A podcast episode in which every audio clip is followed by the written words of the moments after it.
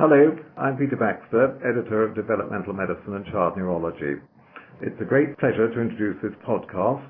In it, we'll be discussing the paper Atypical Timing and Presentation of Periventricular Hemorrhagic Infarction in Preterm Infants, the Role of Thrombophilia, by Harteman and colleagues, which is due to be published in the February issue of the journal.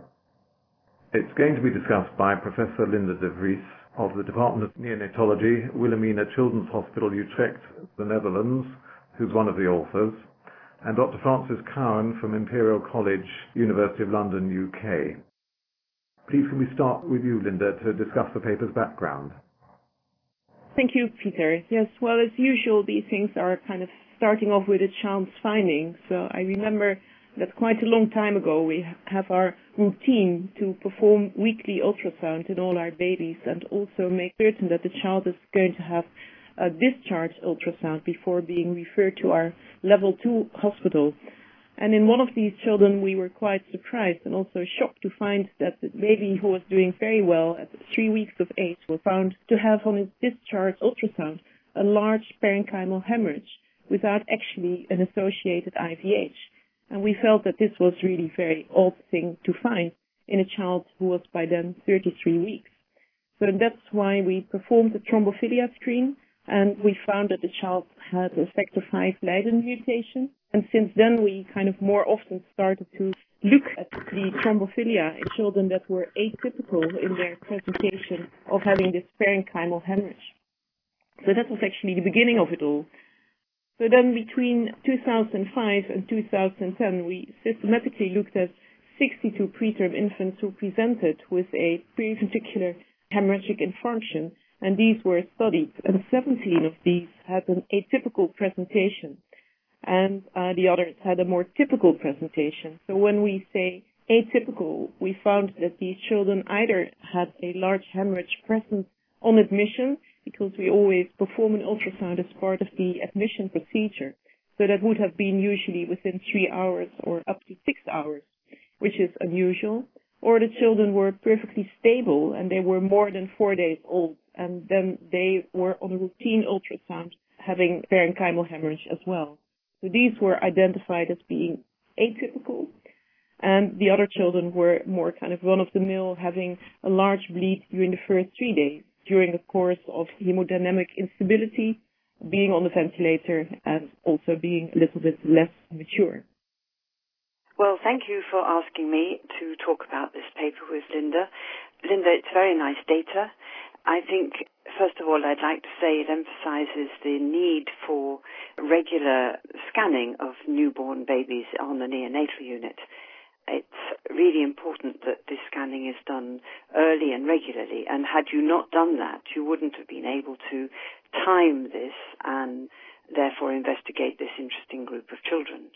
It also means that as quite a lot of the children had neurological consequences, had they not been scanned regularly, these would have appeared out of the blue and would have taken quite some time to be brought to attention later on and to be dealt with and discussed. And that also would be very distressing for parents. So I think this paper, first of all, really emphasizes the need for good and regular ultrasound scanning of babies on our neonatal units. What I was interested to know is did you think of maybe expanding the range of children that you would investigate from a prothrombotic point of view? Perhaps those who were just a bit older when they acquired their infarct rather than at an atypical time? Or even those with risk factors who uh, maybe the risk factors weren't sufficient, but a prothrombotic beta was enough to tilt them into having a lesion. Um, have you done any of the other children as well? Yes, well, in fact, the gestational age range was up to 34 weeks. So some of the, these children were like 33 weeks or older than you would expect for the children to have a hemorrhagic parenchymal infarction. We have also looked at this in a few full-term babies who came with a parenchymal hemorrhage or established porencephaly at birth. But in those, we haven't yet been able to find any V Leiden, which is most common as an associated Right. Well, that's interesting. You didn't find it in the term children. No, not yet. No. And I have had the experience of finding uh, prothrombotic abnormalities in children who just present with a late IVH rather than necessarily a parenchymal lesion. What's your experience been with those? Uh, is that a useful thing to do as well, do you think? Well, not in the population we have looked at so far. We have been doing this as well, and we haven't actually found any factor V Leiden in, in those particular children either. So it has been more in the kind of group that we have reported here than right. any chance with an IVH, even if uh, that would have been unexpected. Okay, okay. Do you think there's anything different about the lesions in these children from those that acquire them at a more typical time? Can you look at them and do they look a bit different? Um, they do in a way look a little bit different because in many of them we didn't have an associated IVH and usually you expect that there would be an IVH as a starting point, and then the next day you would look again and then find your hemorrhagic infarction associated with the IVH. Quite a number of children who we found it very difficult to even find a germinal matrix hemorrhage, but not an IVH. So that was kind of also atypical. Yes. And so, what do you think is the underlying etiology of this? Is it just enough to say that it's due to this prothrombotic abnormality that they have, or what do you think is actually going on? Well, it's hard to say that it's really due to this, but one could imagine that due to this kind of associated problem that there is uh, some associated thrombosis of the vein leading up to the germinal matrix and subsequently leading up to the terminal vein. And this may be the onset of this parenchymal infarction. But it is still a little puzzling why they should suddenly do it at three weeks when there didn't seem to be any precipitating factor at this later age that you at least could identify. Am I, am I right about that? Very right. It's very puzzling. In fact, what was interesting was that two of our children so far also developed shortly afterwards associated necrotizing enterocolitis, uh-huh. also may have something to do with this factor V Leiden mutation. Yes, well, that's very interesting. And of course, we don't really understand why that happens either. What about the placentas in these children? Do you have any evidence from them that there was something going on there or any evidence of, of inflammatory processes or so on? Yes, well, that's a very interesting point that you're raising right now. And in fact, we found that looking initially at the data, we found that there were quite a few children with uh, fetal thrombosis. And then Johanneke Harteman, the first author, she looked at this in more detail and she found that in about 80% of both groups we did actually have access to the placenta and these have now been analyzed. And we do indeed find that in the typical cases there is significantly more chorioamnionitis than in the atypical cases, while in the atypical cases there's more preeclampsia in the mother and Mhm. in the placenta there's more placental infarction and more fetal thrombosis. So they are definitely different, and that's what we are writing up right now. Yes. And I noticed that there seemed to be more smaller children in your atypical group, although it didn't reach statistical significance. Right, and that's probably also associated with the preeclampsia, which in this subgroup where we did have the placental data, it becomes significant. But it's still an interesting question that why did they present late? You'd think that if they had a placental problem, they might actually present early. So obviously there are many questions to, to look into here. Yes, well, some actually presented at birth, so they already had an established parenchymal hemorrhage when they came in, and others Yes. later. So there, within this atypical group, there's an early and a, and a late group. And a late presenting group. Although of course one or two of those early ones had the, the Col 4A1 rather than the factor V Leiden, didn't they? There were two SIPs, which we Yes. reported previously that had call for A1. Yeah, Yes. so that's another thing which we may have to look at more carefully. What about your normative data? You quote the data for prothrombotic incidence in the Dutch population, but were these children all ethnically uh, Dutch, or did they come from a variety of, of backgrounds? Well, no, we were in, that respect a little bit lucky because they were all Caucasian Dutch children. And we know that in Holland it's about 5% in the population to have the factor 5 Leiden mutation. But it's an important point because this, of course, differs in the different populations that you can look at. Yes, yes, yes. Okay. I noticed that despite the fact that these children didn't have a particularly good outcome, they seemed to have more cerebral palsy as a consequence compared to the typical group, they had fewer seizures. So could you explain why they might have a, a worse motor outcome but actually seem to have fewer seizures on the, in the neonatal period? Well, we also thought about that, and it could be, in fact, because there are quite a few, seven, had an antenatal hemorrhagic infarction. So it could be that they already have seizures before they were born. Although we don't have a very good uh, history of the mother, sometimes the mother would say that she felt some kind of particular hiccups or abnormal movements. But it could have been that they had antenatal seizures, but they had resolved by the time they were born. And that's why we actually see fewer seizures than you may have expected in view of these uh, large lesions. Yes. So those ones tended to have larger lesions which might contribute to the poorer outcome.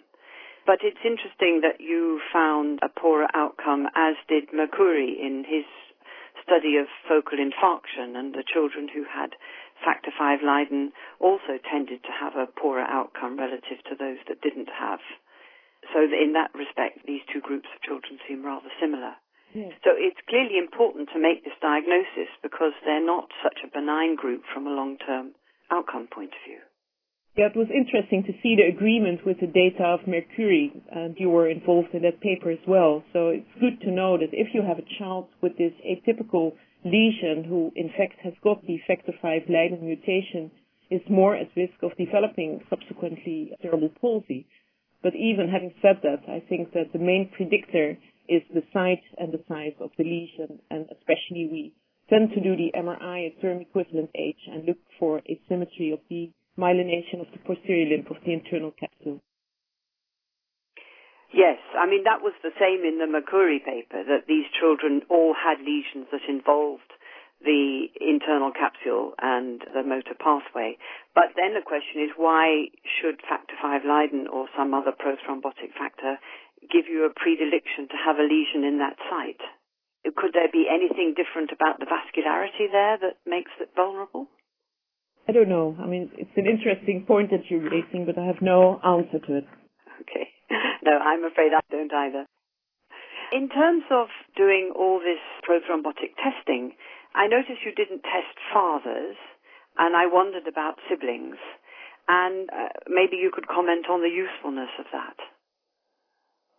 Yes, well, first of all, it's a rather costly business. Doing all these tests is about 300 euros per child, at all the different genes, so it's quite expensive. And then there was an interesting paper in Stroke in 2009 by an Israeli group from uh, Simchen and others, and they looked at factor V Leiden in the mother and infant, and they found that the maternal thrombophilia was shown to be associated with pregnancy complications.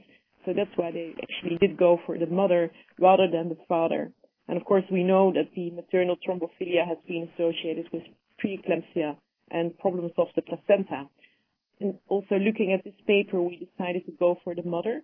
And also for the mother, of course, it would be important for the next pregnancy and also after birth, the risk of pulmonary embolism to uh, be aware of the factor V Leiden being present or not. So that's why we initially went to go for the mother and we didn't go for the siblings or the father. There was one family where the mother had had um, prior pregnancy with an intrauterine death and most of the children were actually the first child of the uh, family, so we don't have a lot of information about this. Okay. Did any parents refuse to be tested? No, we didn't have any parents who refused so far. Yeah, yeah, yeah. And and in Holland, it would probably be the case here. Are there medico legal or insurance implications about this sort of testing? It would be maybe a little bit less than in the US or, or maybe also in the UK. We did actually point out that it might be uh, not in their best interest to know about this if they were going to buy a house and case like this, but they, they prefer to, to know and, and be aware of potential problems that may affect their own health as well. And we had one mother who, after a lot of questioning, finally told us that her sister had a myocardial infarction at the age of 27. So I think for the parents, and especially the mother, it may be important to know about this problem. Yes, well, I would think so, but I can understand that some people might not wish to be tested. It certainly is an issue that needs discussing before launching into to doing it. I think. Yes. Uh, if you find a positive result, do you refer then to a hematologist for further advice, or do you do it through them in the first place? Um, we usually talk to them ourselves to start with. We have discussed this uh, at great length with our pediatric hematologist who initially didn't really think this was terribly important, or they couldn't really believe that it was going to be terribly important. I think they've changed their minds a little bit, uh, and some of the parents, uh, we refer them with the child to the hematologist as well. Yes. And for the child, do you think this finding has any implications for early management? Finding a prothrombotic factor, does it alter how the child is handled or fed or any supplements that are given? No, not really. We always talk about if they if the child would break his leg and, and would be in traction and immobilized, then it would be important to know and, and tell the pediatrician when the child is admitted. But otherwise, nothing really. And, and we always, of course, also discuss if it's a girl that if she's going to get older and she's going to take the pill, that it may be important to be aware of her problem as well. Yes, and, and maybe if they had MTHFR, at least homozygosity and an abnormal homocysteine, which I know none of yours had, some fol- to make sure their folate was that's right. was was, uh, was nowadays people always also say that the compound heterozygosity of MTHFR may be important. Yes, yes, yeah. We've now come to the end of our podcast. Many thanks indeed to Professor Linda de Vries and Dr. Frances Cowan for a very interesting and informative podcast. It really does show the importance of very careful observation in the clinical setting and then studying any unexpected findings and how that can lead to real insights that can affect future management both for children and for their families. I found it fascinating. Thank you both very much. Just to remind our listeners that the article is entitled atypical timing and presentation of periventricular hemorrhagic infarction in preterm infants, the role of thrombophilia. It's authored by Harteman et al. and appearing in the February issue of Developmental Medicine and Child Neurology.